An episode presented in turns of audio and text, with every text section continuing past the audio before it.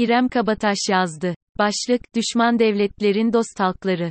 En değerli varlığımız halkların evrensel kardeşliği diyerek Mark Twain'den bir alıntı ile başlıyorum sözlerime. Nasıl da doğru bir söz ama. Ülkemizde ortaya çıkan felaket de bizlere bu sözün nasıl doğru olduğunu çok iyi gösterdi.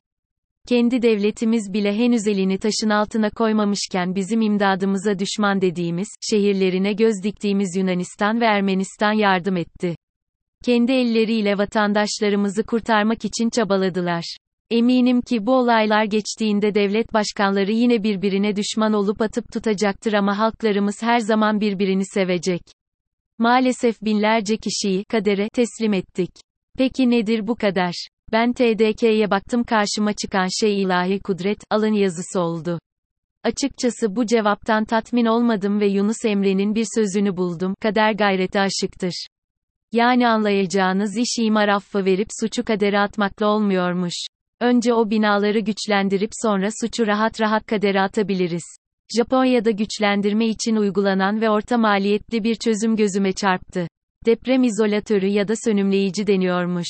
Bu teknik zemin ile yapının tabanı arasına esnek enerji sönümleyici elemanlar yerleştirerek zeminden yapıya aktarılan deprem kuvvetlerinin azaltıyormuş.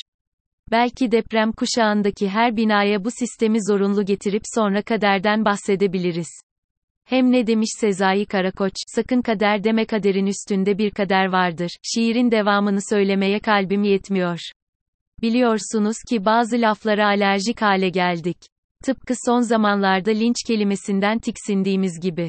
Depremi fırsat bilen Ümit Özdağ da bu kelimeden tiksinmemin en büyük mimarıdır. İnsanları galeyana getirip depremzedeleri dövdürüp özür bile dilemeyecek kadar korkunç bir insan. Ben faşistler için başka kelimeleri daha doğru bulsam da sonsuza kadar barış dilini savunmak zorundayım. Özdağ ve onun gibi kendi ırkını üstün görüp geri kalan herkese işkenceler etmeyi hak gören bir zihniyetle savaşmanın tek yolu barış dilini savunmaktır. Bu depremde gördük ki enkaz altında kalan insanlarımızdan çok insanlığımız oldu. Kaybettiğimiz insanlığımızın ilk hedefi de tabii ki sığınmacılardı. Nasıl yazacağımı bilmiyorum ama gerçekten çok üzgünüm ve kalbim acıyor. Maalesef üç kişi yağmacı oldukları iddiasıyla dövülerek öldürüldü. Sadece bir iddia ve dövülerek öldürülmek nasıl bir insanlık ben anlayamıyorum.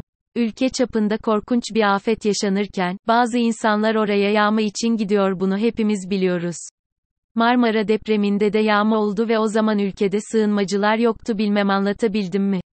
Hiçbir suçun cezası insanları döverek öldürmek değildir ve olmamalıdır da.